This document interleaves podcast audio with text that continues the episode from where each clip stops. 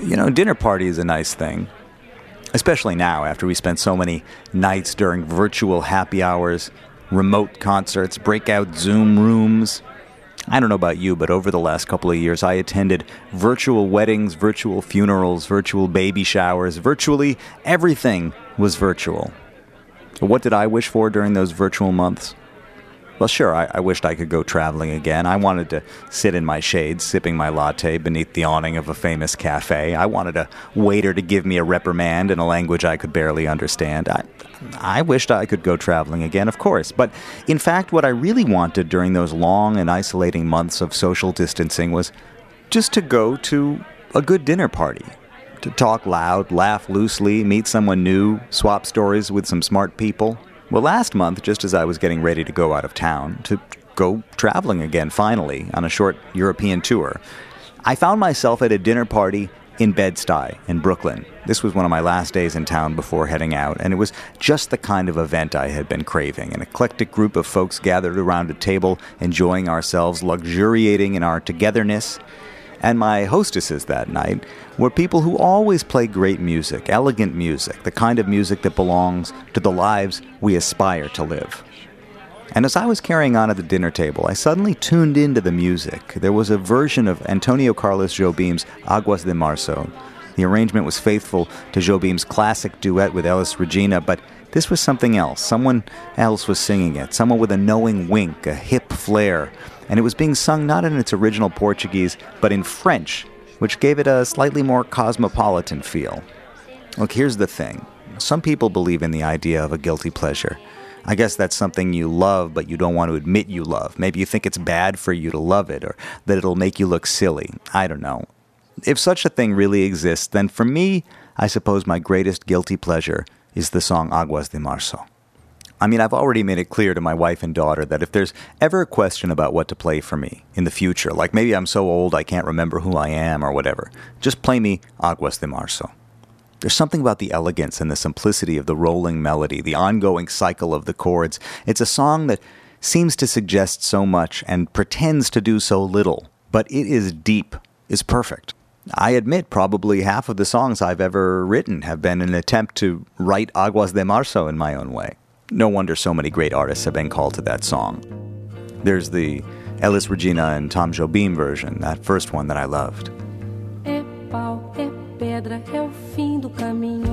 But then João Gilberto, Eliane Elias, Milton Banana, the Sant Andreu Jazz Band from Barcelona. Oh, Rosa Passos, check her out. Celso Fonseca, Mark Murphy,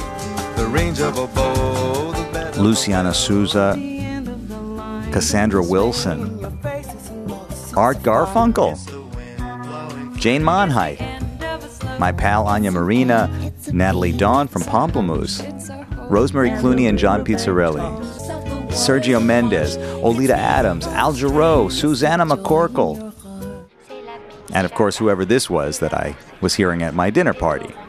So there I was in Bed-Stuy, suddenly very aware of this French version of my favorite song. I got up from the table to explore, found my way to the source of the music, and discovered that it was Stacey Kent.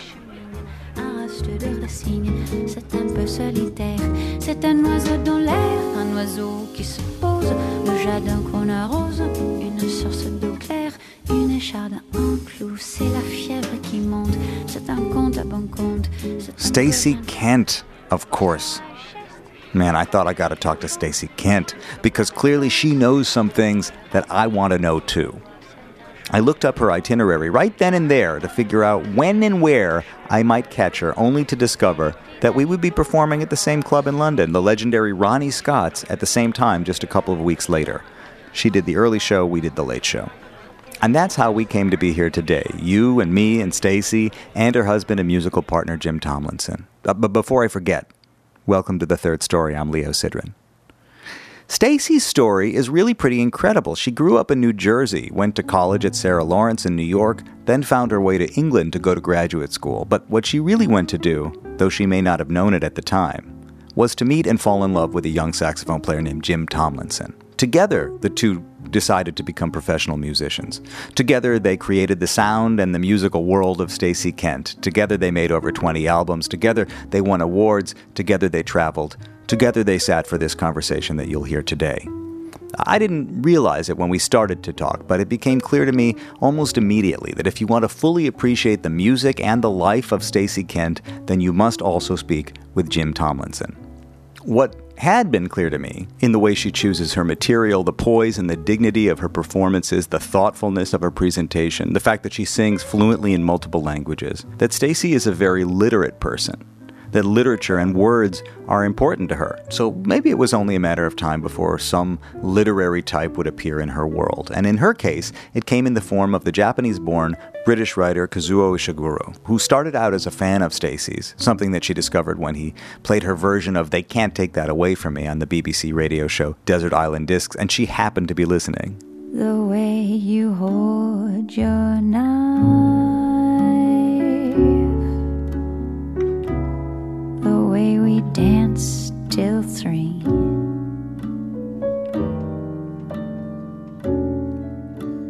The way you've changed my In our conversation, Stacey tells me the story of how she and Jim befriended Ishiguro, Isha she calls him, and how Jim and Isha began writing songs for Stacey to sing. In fact, one of the first songs they ever wrote for her was called I Wish I Could Go Traveling Again.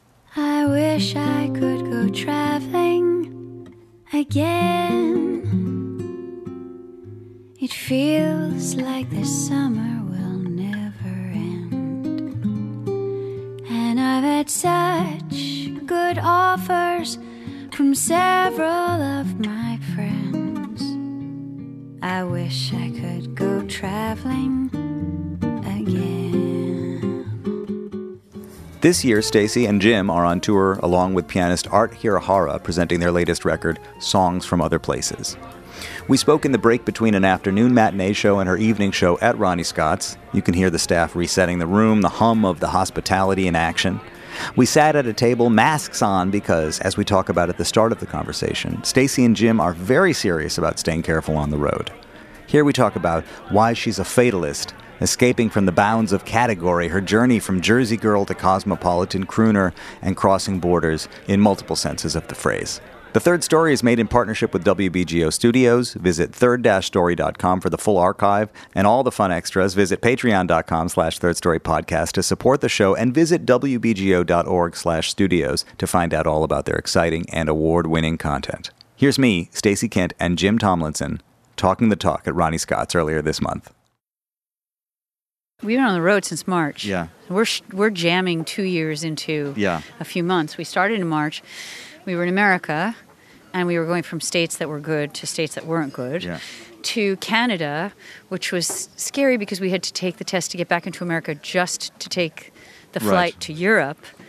And then we've just been crossing border to border. We've been in, I don't know, 12, 13, 14 countries now since March, and every country is different. The numbers are different each place. And it's really intimidating. And we're just trying to stay in a little bubble, the three of us, Yes.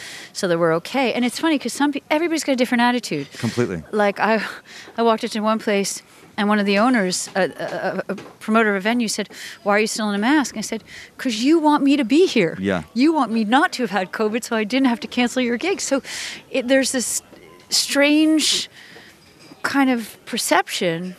I won't say attitude because nobody wants to get COVID or give it to anybody, but there's a perception like it's okay, and we're the three of us are going, it's so not okay. Well, that is interesting. We're just sliding in here, by the way, Stacey Kent. I'm sorry. no, There's no, don't be silly. It's totally fine. Um, because venues like local patrons are want to be done with it, right? Right. And on the other hand, as you say, in order to provide talent to local patrons, we have to st- remember that this is still very much going on.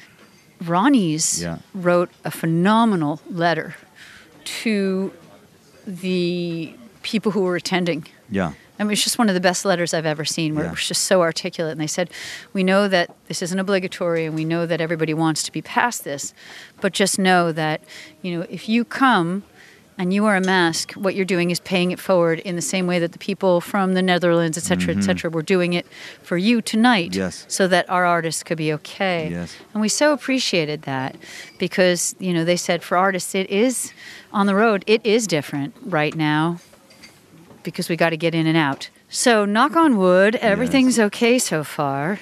But it's, you're right, it's intense and it's, uh, you know, it's intimidating. You know, you mentioned you've been on the road since March and that you're squeezing in two years of canceled gigs and tours that didn't happen going all the way back to 2020. And I thought, as I sat at the bar watching you play just now, that of all of the venues to be in with you and to be talking to you, and all of the cities to be in, that this is such a great place to connect with you because London is kind of where your career started, and that this club must have been a huge part of your early development. So to see you here, of all places, gave me a sense that I was kind of watching, you know, an ongoing story between you and Ronnie's and, and the city, you know? Yeah, you're absolutely right. I mean, it, and it's funny because you walked in today when I was just, you know, gushing about Ronnie in those early days, because we were. No, I've always done that, but Yeah. we were absent for two years, and so the intensity of coming back to Yes. London after all that time when I did Yeah. start here, and you know, on so many levels, there's so much history here Sure. because, you know, I met my husband, I met Jim in Yes. Oxford. You know, I, I was a, a kid in England messing around with her master's credits in her back pocket going, Mm-hmm. what am I doing? You know, am I going home? Am I continuing my studies? I met this guy. I have a huge crush on him. Am I going to hang around? You know, and then I ended up at the Guildhall School of Music, and everything that's happened has left me with this slightly fatalistic attitude hmm. because how on earth did I find myself? You know, I'm married to a person not from my own mm-hmm. country, and I think that that makes you think, how did I end up here? I mean, mm-hmm. everybody probably asks that about their lives at some point, of course. But, have you been asking that along the way, or are you? Did you take some time recently and to reflect and ask how did this happen? Well, I think that it's just I'm more acutely aware of it. I probably was always asking it because it could have so easily just not have happened mm-hmm. because I hmm. did end up in a foreign country, and so that that gives you that kind of sense of objectivity looking in on your life over yourself and going if i hadn't made that flight on that day and hmm. that call maybe i wouldn't be here at all i might have asked different questions than had i met somebody you know back in colorado where i was mm-hmm. living or something but the last two years have certainly made all of us reflect in that quiet mm-hmm. on so much, right? About what we're doing and where we've come from, and certainly where we're going and what we want from life. Mm-hmm. Um, you know, for us too, it was a matter of because I work with my husband and we tour and we're happy on the road together, it meant that we asked the questions about home life less. And it afforded us the opportunity, because we were lucky enough to, you know, be mm-hmm. okay through that period, mm-hmm. to say, it would be nice to have a home life and some routine mm-hmm. and as banal as this sounds, um, house plants and you know things that just grounded us a little bit more. And so we started thinking, well, hmm. let's record from home more mm-hmm. and let's you know consolidate the tours and go out and then go home and spend lots of time you know in between at home. Mm-hmm. Let's maybe not run quite so much. So moving forward, it has reset your thinking a little bit, or Definitely. adjusted it. Yeah. Well, I think it has for you know. Yeah. It, it's it's tempting to. I'm glad you're here too, Jim. Um, it's tempting to think that we're going to go back to what was before, but we can't. Nobody's going back. We can't go back. The people that we're performing for don't go back. Nobody is the same two years later. So neither are you in terms of the way you think about touring or recording or anything. No, and I think everybody's this way right now. And yes, it's very easy to just kind of forget and fall back Yeah. into old habits. But then again, it's funny. There's a song that I sing that we recorded for songs from other places mm-hmm. called Les Voyages. It's in mm-hmm. French. Mm-hmm. It's a really wise lyric by this poet slash composer called Raymond Levesque, and it's you can use it metaphorically because it talks about when you go on a voyage. Now, mm-hmm. for him, it's voyage, mm-hmm. right? But for us, we all went on this voyage. Mm-hmm. It's inevitable. You can never look at anything the same way again. You just can't. You've been changed, and we've all been changed. Ah, les voyages au rivage lointain aux rêves incertains, que c'est beau les voyages qui effacent au loin nos larmes et nos chagrins. Mon Dieu, ah les voyages, comment vous fûtes sage de nous donner ces images. And so even if we fall back into habits because habits are easy, there's still going to be that little alarm bell, the little siren ringing saying, Ah, les voyages qui mûrissent les cœurs nous ouvrent au bonheur, que c'est beau les voyages. Et lorsque l'on retourne chez soi, rien n'est comme autrefois, car nos yeux Et nous sommes étonnés de voir comme nos soucis étaient simples et petits. we're very happy going along the way we are. Mm-hmm. But of course, we've missed out on certain things, and that's okay too. But it gives us a chance to go, let's fix the balance. Mm-hmm.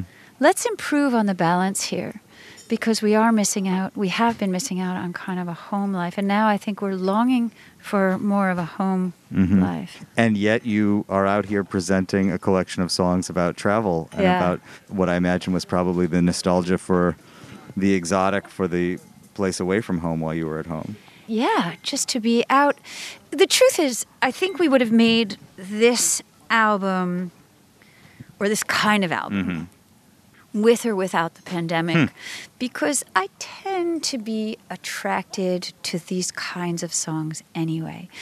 When Ishiguro writes me lyrics, they are so often about that feeling of unrest. And so I think I was very much in an element a place that I already belong and a place where my fan base, the people who come to see us, they like to go there with mm-hmm. me. When I first met Ishiguro, when Jim and I first met Ish, and we really just connected. It was it was phenomenal chemistry. As everybody listening knows, you Yeah. know, sometimes you just meet people in your life and it's kind of like a oh, it's you. You know, you've known each other a long time. You share a Were you sensibility. aware of his work? I understand he was aware of your work and, and selected your music uh, among his favorite albums or something like yes. that. It. Well, here's what's uncanny, and I think this is what's so wonderful about the story.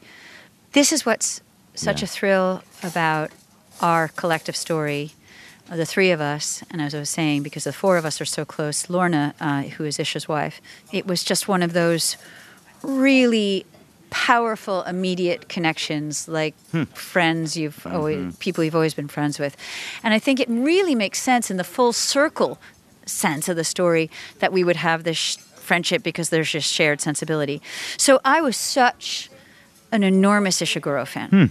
When i found out that he was a fan of mine. He was one of those writers for me who you know there are lots of books that you read and you love them. And mm-hmm. then there are those books that you read that are just set apart where you feel like wow, that writer just said it as I'm feeling it, but I never would have been able to articulate it mm-hmm. that way. And that's how Ishiguro was for me. But mm. before I met him, I had already read three of his novels, and they were so meaningful to me. He played us, as you pointed out, on Desert Island Discs, mm-hmm. the BBC radio show, and um, you know the for people listening in, celebrities, people from all walks of life get interviewed about their life, but also you get to know a little bit more of more insight about them because they say if you were alone on a desert island, what mm-hmm. seven records would you take? And he took me. Mm-hmm. And I think he recognized something in me that made sense to him and vice versa. Well, you, you both, I mean, he came earlier than you did, but you both aren't living in England, but not from England originally. Exactly, and I think that is a huge Yeah. part of the story. So I wrote to him via the BBC. I wrote to the BBC to Desert Island Discs and said, "Hi, I'm Stacey Kent." I was already on the BBC a lot, so Yeah. it was kind of it was a very easy way in. And I said, "I'm Stacey. He just played me on Hmm. Desert Island Discs. Could you please send this message to him and ask him to reach out?" I mean, me?" did you hear it in the moment? Did you hear it when it happened? literally in the moment. Huh. And I'd been on Desert Island Discs before as Yeah. somebody's selection, but not somebody f- who Yeah. meant so much to me. Yeah. So that knocked me out. So he got in touch and we became friends. Yeah. And one of the things, or early on, I mean, this man has just Hmm. such insight into people, and this this is why his dialogue is so mm-hmm. phenomenal. He just gets the human spirit, and I felt so understood. Yeah. He ended up writing some liner notes to an early record that I mm-hmm. made in 2000. And there I felt, again, just so understood. Mm-hmm. And as we were going along in this friendship, and by the way, there was absolutely no question about, in the early stages of us writing music together, hmm. there was nothing there. We were just friends Yeah. for many years, you know, maybe seven years, which I think is kind of a great part of the story, too, because we were getting to know each other. We mm-hmm. were just enjoying one another's company and sharing mm-hmm. thoughts and ideas. And there was no sort of feeling of being intimidated mm-hmm. by this hmm.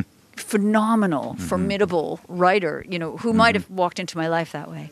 We were already just good friends. Mm-hmm. And so it made sense because he kept saying things. I keep saying it made sense because everything just makes sense. This is why I'm the fatalist, right?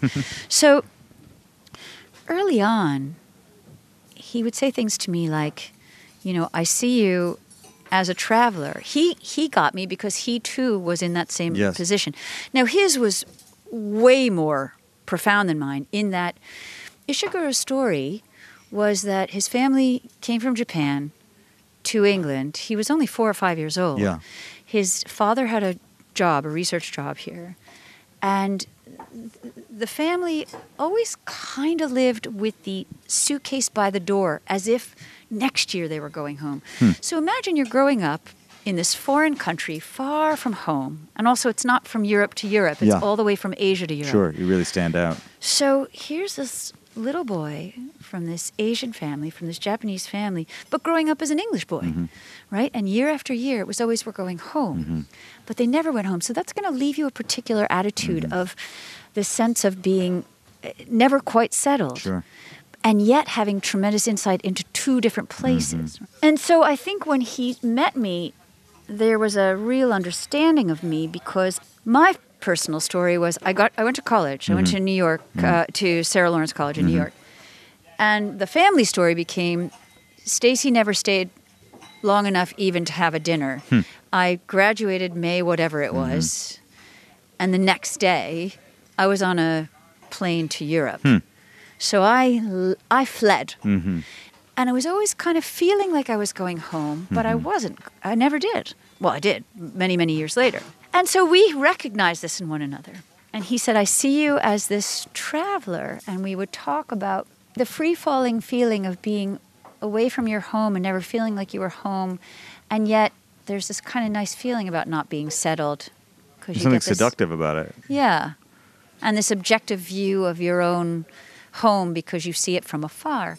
So you can see the kind of threads and the very strong connection there. Yeah. So when he started to write lyrics for me, I have to repeat, I mean, I just felt so incredibly, Yeah. intensely understood. So to have these two people, Jim's writing the, the music, Yeah. and they have such great chemistry, these two. And it just it just flowed, but that was never uh, an intention. It was just one day at, Yeah. at dinner or lunch. They said, "Let's write a song for Stacey." Back in 2006, and it was, it was kind of okay. Let's do this. And then we started to talk about vocabulary, and off we went. Let's you and me go away to the ice hotel. The Caribbean's all booked out, and that's just as well. Once I'd have been much keener on Barbados or Antigua. But just now I think the Arctic will suit us well. Let's you and me go away to the ice hotel. It really, to me, presents a question as a singer and an interpreter of lyrics. It's such a, a great case study, right? Because anybody who starts to sing the Great American Songbook or the great songs, you know, to me, there's this question of, well, what is your relationship with those lyrics and those songs? I mean, you have to stand in front of an audience, as I just saw you do, and really embody these lyrics that you didn't write, but that you are the kind of ambassador of in, in those moments. Now you've got, on top of that, you've got these songs that are sort of bespoke and written for you, and they're not your words, but on the other hand, they really kind of belong to you. It's a pretty unusual, I think, relationship as a contemporary jazz singer to have these songs that are written for you that you didn't write but that are sort of meant for you to sing?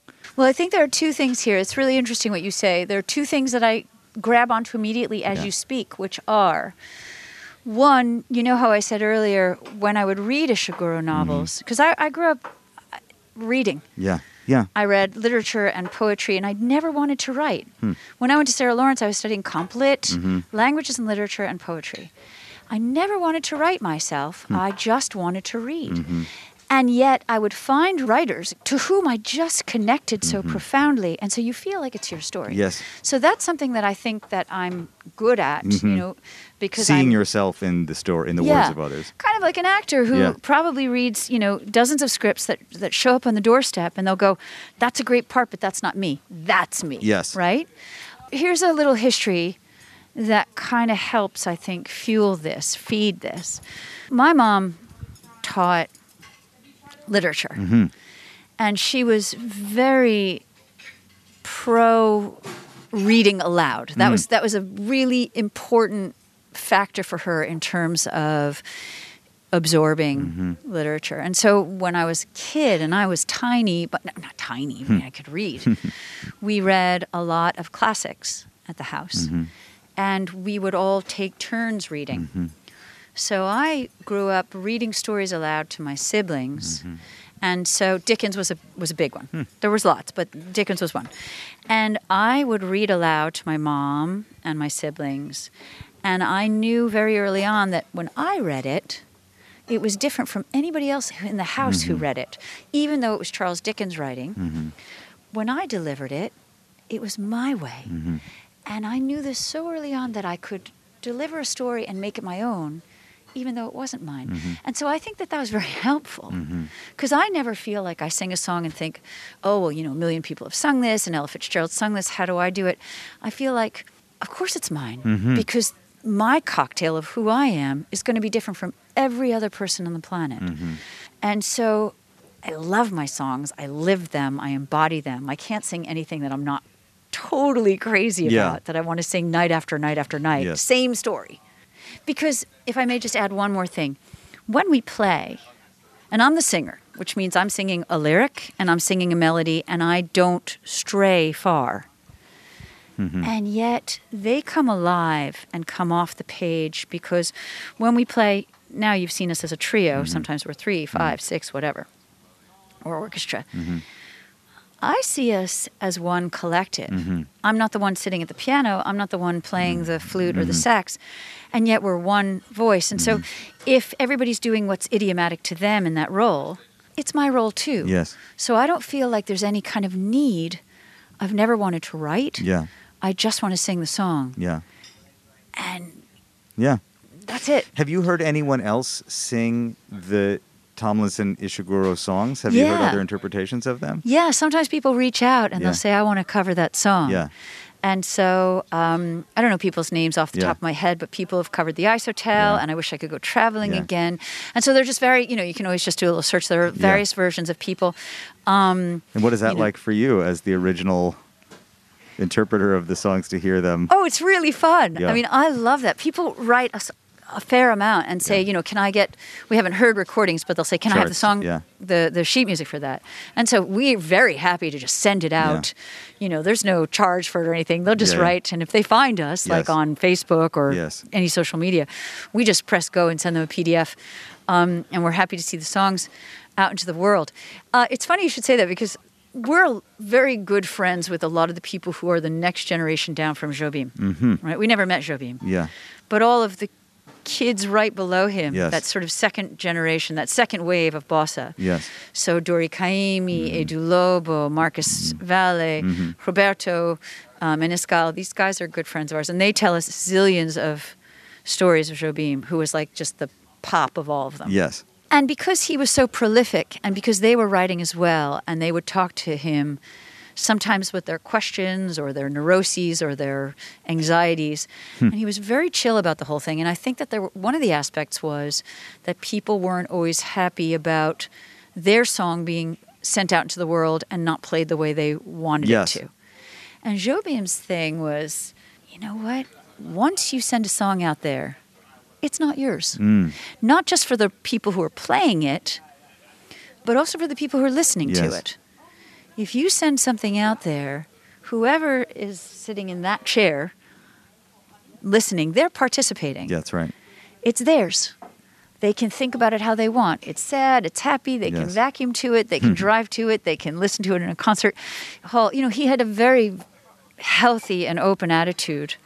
And I love hearing those stories because they're really they're so affirming. Um, I'm very happy for people, as is Jim, Yeah. as is Ish, for people to just take these songs and And be and playful. Do you think you know? You talk about the questions that you ask. What if I hadn't come here? What if I hadn't? Met, what if you hadn't met Jim? What if you had chosen not to come here when you did? What if you had chosen not to stay? I mean, do you think you would have decided to sing and be musical if you had gone back to the states or stayed in the states? I certainly wouldn't have sung. Really? I can really answer that question. And it's such a sliver of a chance. I was always musical. Yeah. I grew up musical. Yeah. I mean, you know, as a musician, you it's hard to okay, it runs in your family. yeah, sure. Okay, it doesn't run in mine. My parents, um, to put it, you know, kindly and gently, because parents do make their own decisions for all sorts of reasons, and you, you know, there's like a statute of limitations on that. You can't sort of question it. My Mm-hmm. Yeah. parents were very much in charge. Yes. and it took me to run away Yeah. in order to have the independence that I wanted to have. Now, I didn't run away to go sing. Yeah. I ran away just to get away. Yeah. But had I been under their control, Mm. I don't think I would have had the guts. Mm. And I don't think I would have, yeah, I just, I don't think I would have done it. But I was always this musical kid. I mean, we would go to the movies as a family, and I would come home and I would sit at the piano and I would just tap out the incidental music that I just heard. I was good at retaining it. Mm-hmm. My friends at school would ask me to sing for them all the time. I was known as a singer, but not like, and I say this a lot, it was not like I was some dramatic, show stopping, you know, Yeah. performing singer. My friends would turn to me and literally ask me to sing in their ear Mm. in a very quiet, whispered, intimate, tender sort of a way. Mm-hmm. Mine was a soothing kind of music that I would deliver to my little girlfriends mm-hmm. who just had a little melancholia and wanted their friend Stacey to sing to them. Mm-hmm. That's what I was known for as a little kid. Hmm. And no, it's really not that far fetched from what I do now, Yeah. right? So it was always in me. And I think I would have had a musical life because I can't help it. I hear things and mm-hmm. I'm attracted to them. And music is my life, but I probably would have gone down a different path. And no, I wouldn't have done this. So that's why I think I talk about the fatalism so much because if I had not gotten out of America on that May whatever, the, Mm-hmm. you know, and I think I probably would have been a frustrated Yes. musician. What did your parents think of the decision to become a musician and to stay here? Well, at first there was a lot of pushback. When are you coming home? Yeah. Why aren't you home? And it was from my parents and my grandparents, and you know, I was lucky because I was so far away. And it wasn't the kind of day we have today because there was no social media. Yeah, that's right. They couldn't get me, right?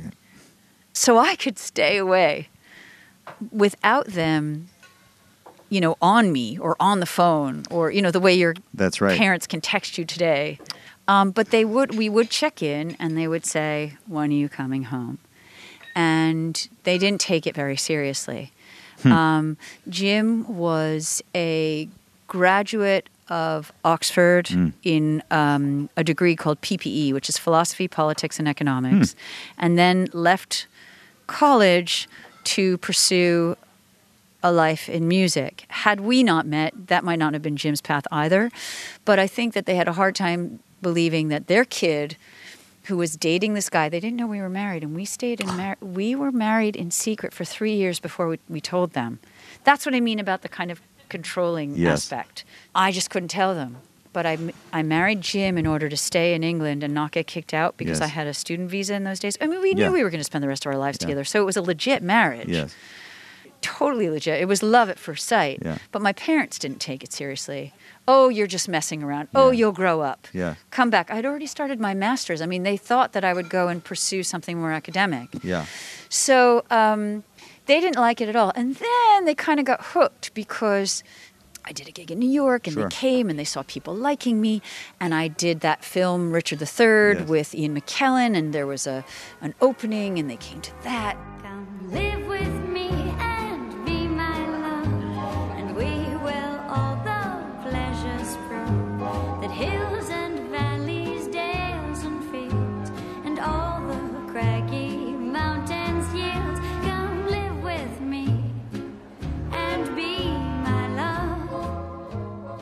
And so they started to kind of get interested, like, Yeah. oh, what's she doing?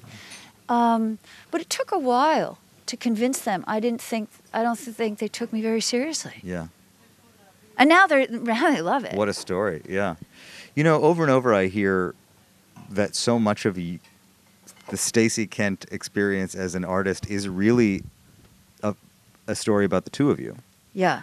And it's a story about, you know, a few versions of a love affair, you know, a musical love affair uh, uh, and, and a personal love affair and, and choosing to become professional musicians together. It sounds like you made that decision kind of in tandem. Absolutely. And then there was just the emotional side, the sort of personal side that we won't go into. But, you know, Jim really just, he saved me. He saved me from a lot of things. I think I would have been um, sadder Hmm. there had I stayed Mm-hmm. for a lot of different reasons.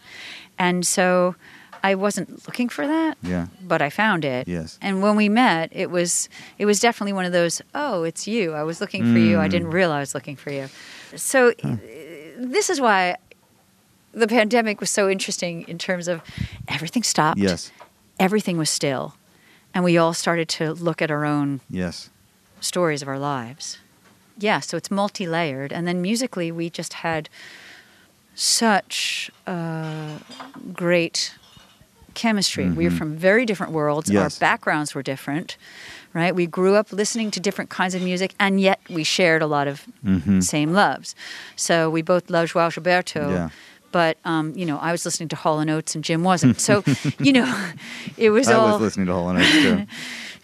so you know it was Yeah. interesting because we both fed Yeah. this collective um, with different vocabulary, and I think that made it interesting too. Just as a digression, you know, you mentioned during the show that I saw today that Ishiguro was the one who asked you to sing the Paul Simon song, Yeah. American song, and um, I think that that is a brilliant request, and I think that that kind of song suits you so well, and it's again a challenge for singers to find songs to fit this kind of context that are outside of the long, extensive, but still sometimes limiting book of songs that we all know. And that was a brilliant choice. I could see how you could actually bring more of this music that you were listening to as a child into the repertoire. I think it suits you. Many's the time I've been mistaken, many times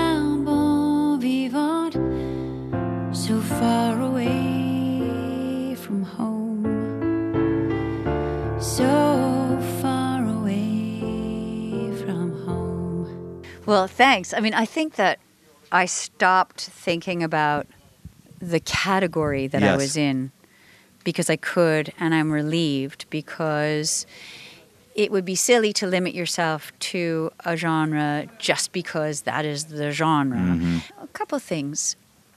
I loved the American Songbook and I grew up on it. Fred Astaire Mm-hmm. Sure. and Rosie Clooney and you know Barbra Streisand and Frank Sinatra and Perry Como. They were all so meaningful to me. But so was Mm-hmm. Paul Simon and Crosby, Stills, Nash and Young and Carol, Carole King. King. God, what a genius! when you're down and troubled and you need a helping hand and nothing oh nothing is going right close your eyes eyes and think of me. And soon I will be there to brighten up even your darkest night. You mm-hmm. can't deny the thread along the way. You find things along the way in your life. The Beach Boys were huge sure. influence on me. Yeah. And so they're in my music regardless. And what's fun about doing this trio though, Yeah. is that it's so pure that it can just be about the song, and there's really no question of category. I mean, the way Art plays, the way Jim plays, you know, we're clearly jazz musicians. Yes. That's how I like my harmony. Mhm. This is why I play this as opposed to, you know, folk music. Hmm. But Paul Simon is so meaningful to me, and that's such a profound song. And you're mm-hmm. right, that was a brilliant choice by Ish. And this is what I mean about Yes. I mean, he gets me so well. Yes. And he said that song is so you, and they're not that far fetched from the stuff he writes me. Yes. It's sad, it's melancholic, Yeah. it's weary, it's harsh, Yeah. and yet it's so optimistic. Yes. But resigned, and it's all of those Things. I think it also resonates knowing that you have lived so much life away from America. Mm. That for you to sing that lyric, even if it's just a subtext, it resonates. Yes, I think that's a really interesting aspect. But then again, anybody, especially well now, look Yeah. what we're look what we're living in. Yes. look what we're living through. And Paul Simon wrote that at a particular Yes. time, and everything is cyclical. Yeah. Oh, and we are living in a particular yeah. time, and um, it's meaningful to return to that song. It's so funny about the the cultural influence that I've had by living abroad. Mm-hmm. Yes. I've moved home, so now I live in the state of Virginia. We left here a long time ago. Uh-huh. So the formative years were here, and then we were And then here you went a lot. back. Yeah, we were here a lot because um, because we were doing so much European work, and it just made sense to fly in and out here, kind Yeah. of thing. But we didn't actually. Once we sort of got going on the career, Yeah. we didn't spend that much time in England because we were out and about. So our off days, you know, if you put it this way, our head was on the pillow more in Colorado Mm-hmm. than it was in England because whenever we were here, we were touring. Right. And when we were in our off time, we would be home. Right. Um, but we recently moved to the state of Virginia. So, do you feel that your career is sort of an international career? Do you feel that your career is more anchored on one side of the ocean than the other? So I'll do a tour in America yeah. And then leave Yeah. and then come out into the world, Yeah. the rest of the world. We like traveling. We like being part of the world. Yeah. We count our countries. We're somewhere between 55 and 60 countries now. And that makes us feel really good and Mm-hmm. Yes. proud. I think it's a real privilege to be part of the world. But at the same time, that's a very interesting question right now because I would like to travel less, as I Mm-hmm. said. And now that we live in Virginia rather than the middle of the middle, we Yeah. lived in in the middle of nowhere, Yeah. Colorado. We did not live in Denver. no. We were we were about four and a half hours. Follow the front ranges and Mm-hmm. keep going. And we lived in really rural Mm-hmm. parts of Colorado. And um, but now that we're in Virginia, we're thinking, wow, we're two hours from DC. We can drive everywhere. Um, I have this desire to be home, or I think also, you know, we're thinking about the flying, the the difficulties with flying, the world hmm. and climate and global warming, and we think, wait, why are we on all these planes? This is disastrous. You know, let's stay home and grow our vegetables. So you can't help but think that. These yeah, it is a reset. Like we said, it is. It does change the way we think about things. And the internet, you know, we connected. Yeah, you know, you came on stage tonight and said, "Thank you for your messages. I feel I felt connected to my audience through these years, and we are connected. I mean, I, you know, I used to absolutely demand that I talk to everybody for these interviews in person. Of course, that was impossible, and I learned you know, wonderful conversations with people, uh, Yeah. you know, on the phone. Yeah. I still choose this if I can, but you know, we've, we've all learned. Yeah. But to be connected, I mean, if there's one thing that's come out of this, Jim and I were luckily fine during the pandemic because we were in the middle of nowhere, Colorado. Mm-hmm. Yes. And there were days we'd just wake up and we go, this is so creepy because we're reading these numbers. Yeah. People are dying all around us. This is a horror show. Yes. It, it- we don't want to be inured to this, Yes. the fact of these numbers. Yes. This is a horror show. Yes. And yet we can wake up, look at the window, see the Rockies, Yes. have breakfast, do some music work, Yep. meet up for lunch, and it was creepy how normal it could feel. Yes. You know, I feel the same way politically in a strange way. You know, what I felt when Trump became our president was, oh, this is what it feels like. All those histories that we read of all the countries around the world that lived under strange political circumstances. And you think, well, how did the Spanish put up with Franco for so long or whatever? Well, you know, you still wake up and have breakfast. The sun still rises and sets. It's a very strange feeling to know that the world is not as it should be, and yet life is still kind of happening regardless of this pandemic around us or this political chaos or whatever. Yeah. And yet at the same time, for those of us who were really pretty despondent that Trump got in and, you know, went, oh my God, our Supreme Court, et Yes. cetera, et cetera, Yes. et cetera. Um, Jim and I one one day a couple of years ago, a few years ago, saw this thing because the internet is fun for this kind of thing Yeah. too, connecting with people, and then also just the things that show up Sure. on social media. And there was this video somebody had made. It's a while now, so I probably Mm-hmm. won't get it exactly right. But it just cut from person to person to person, and they were just screaming. they would wake up and scream, and then they were driving their bike and they were screaming. Do you remember that? And i- we looked at it and we laughed and we went, Yeah. "Oh my God, this is what it's like." So there was a very loud Yes. scream, Yes. which is like a siren, which is still going Yes. Oh, yeah. right? And it's hard. You're right. You wake up, you have your oats because you Mhm. love your oats, Mhm. and the sun shines, but we're all screaming inside Yes. too at the same time. So there's a very strange dichotomy, right? Um, and we're living through this hell, and we're watching people be brainwashed. Yes. It's a question that I know a number of my friends were asking first under Trump and then uh, during the pandemic as well. What is our job? To spread love, optimism, connection, sure. But is there an and maybe the answer is no. You know, maybe that's our move is to just be overtly positive and spread love. That's great. We need that.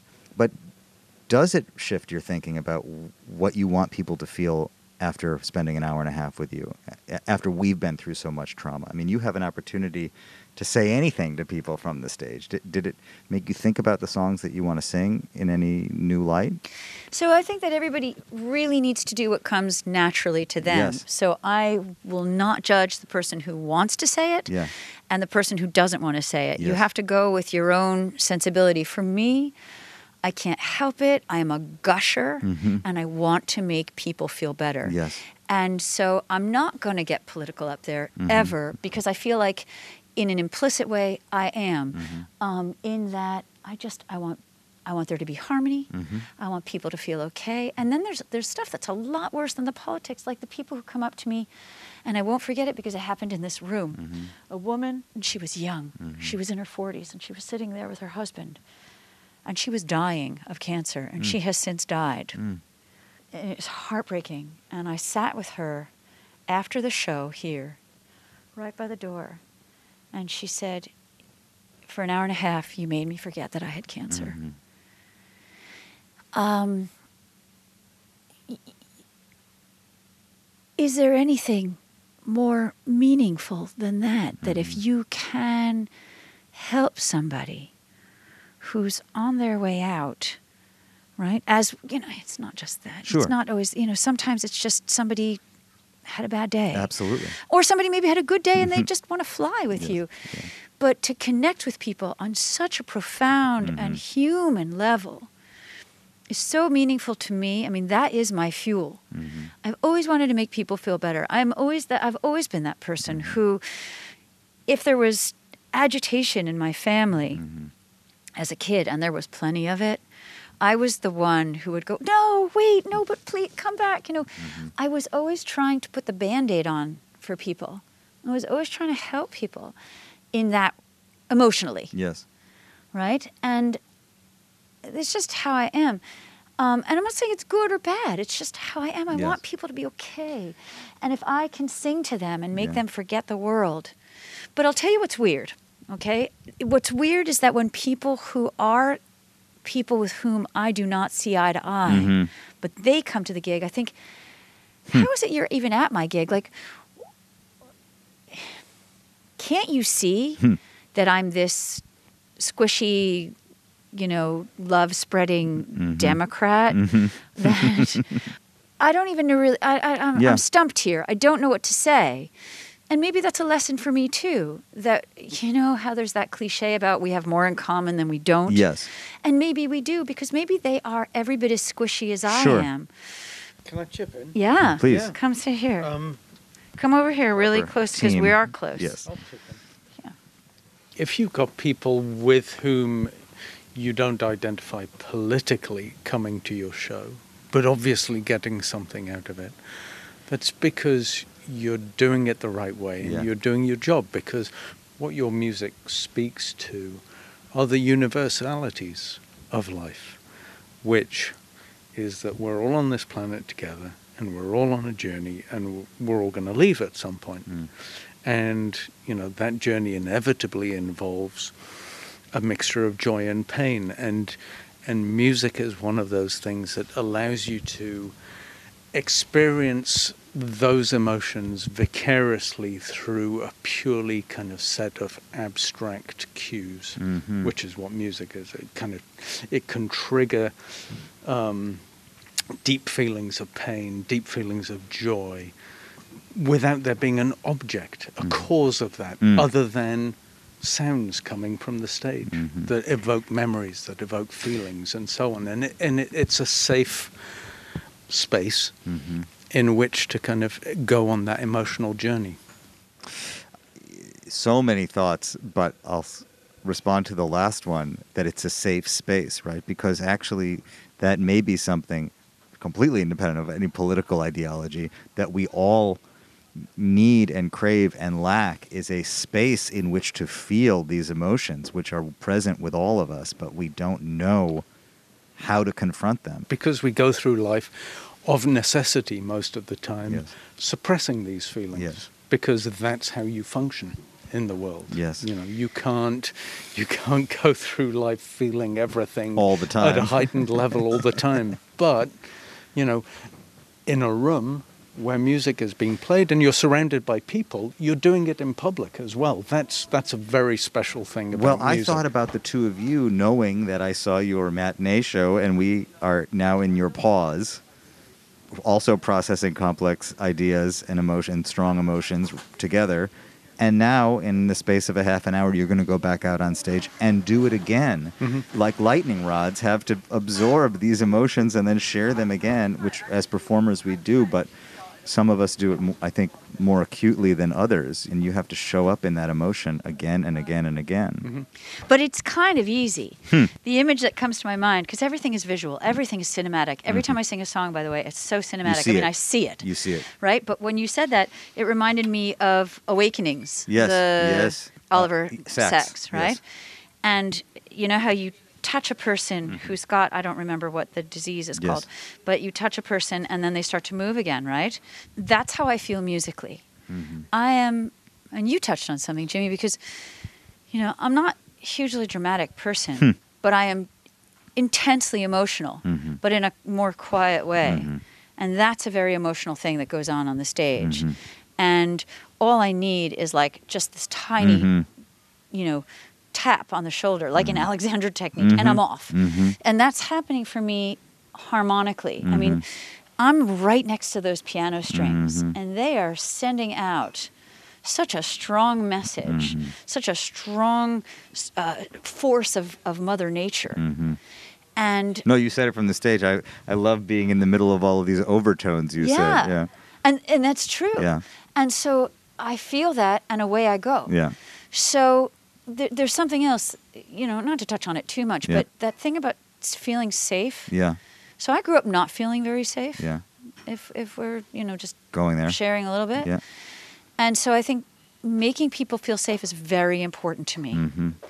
Um, and when I said Jim saved me, I mean Jim did kind of save me, and made me feel safe and secure in a way that I did not grow up feeling. Mhm. And so I really aim to be there myself, be there with Jim, Mhm. and make other people feel that. hmm safe to feel, just Yes. feel. But Yes. The word safe is it's complex. There's a lot to this, But yes, it's a place where we're not here. Yeah. We're not in this world. Like I, I think I said up there, it's not Friday, you know. Yeah. It's just where we're suspended in air. Yeah. And that's what music does for me. And Yeah. I want to share that. Yes. And the thing about feeling safe right now is a profound question because we're we're suffering in We, America. we are we are we're suffering in the world. You know, We I have an 11 year old daughter, and I think I'm so happy to see her flourish and thrive. And I also, as my mother says, I'm so sorry that you have to live in this world right now, and that this is the world that's here for you. It is not a safe world on so many levels, and it's a strange time to be the father of a child. You know. Yeah. But I love sitting in these kinds of emotions. I mean, I tend to be attracted to it, but I also want to, as an artistic commentary, tell you something I f- have felt in the last few days listening to your music and then seeing you today, which is I feel that there's so much strong identity coming from the two of you, just embracing what it is that you do, not being fixated on what it isn't, and really leaning into what you do, that it's inspiring. It reminds me to give myself permission to explore the things that I do and find the things that you do uniquely and develop those. You know, listening to all these records and seeing how you you found what your sound, you know, and then it's like this pool that you get to swim in then.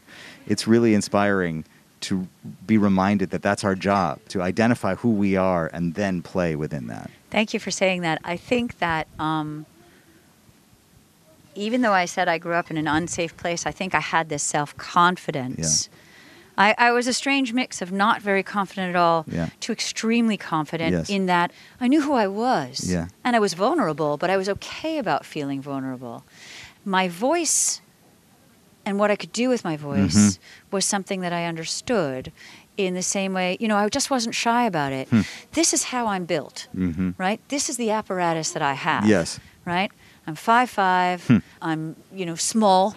My fingernails are small. I'm so I'm so girly Mm-hmm. in so many of my sort of physical attributes. You know, Mhm. my shoulders are small. I'm small, and so you know I don't have this big belt of a voice because look how I'm built. Mhm.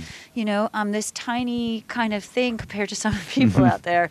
I know that, and I produce a particular sound compared to, let's say, like in my field. You Mhm. know, there's this thing about belting it out, right? But if you watch Nat King Cole Yes. on TV and his mouth is just this cave, it's just gorgeous and it's this big, Mhm. right? And so he has a particular resonance. Yes. And I'm this big. Yes. And I have this resonance. Yes. And I felt very confident about the fact that I sound the way I sound Yes.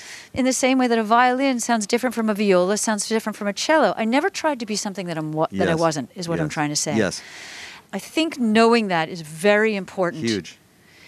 And so I don't try and pretend to be something that I'm not. Yeah. I still work on my voice. I still want it to be a good Sure. resonant voice, but I know the instrument that I am. Yes. And so I don't feel anything other than confident Yes.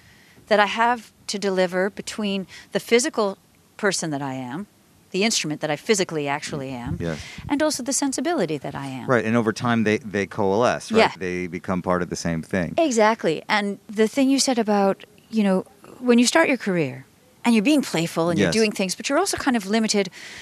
One thing I want to say that's very important about the Tomlinson Ishiguro Yeah. pivotal moment. Yes. So I grew up listening to the American Songbook and I sang the American Songbook Yes. and I loved it. Yeah. But I also felt like there was an itch that I needed to scratch. Mm-hmm. I knew that, which is to say that I felt a little bit locked in by the formula of 32 bars Mhm. of me, then the instrumentalist played, and then Mm-hmm. 32 bars of me. And time after time, that felt very limiting. And Mm-hmm. so when they started to write for me, Thomas and Ishiguro, I said, look, the one thing I would love, because I'm such a word person, Yes. is to have a through composed song. Yes. And let the music happen, let the improvisation happen, let it all happen, but almost ha- let it happen like a passage of time. Yes. And that's what they did for me. And so it meant that when I sang one of their songs, and then I went and sang Under a Blanket of Blue, the power, the potency of those 32 bars Hmm. Yes. suddenly just leapt off the page Yeah. because it wasn't just formula after formula.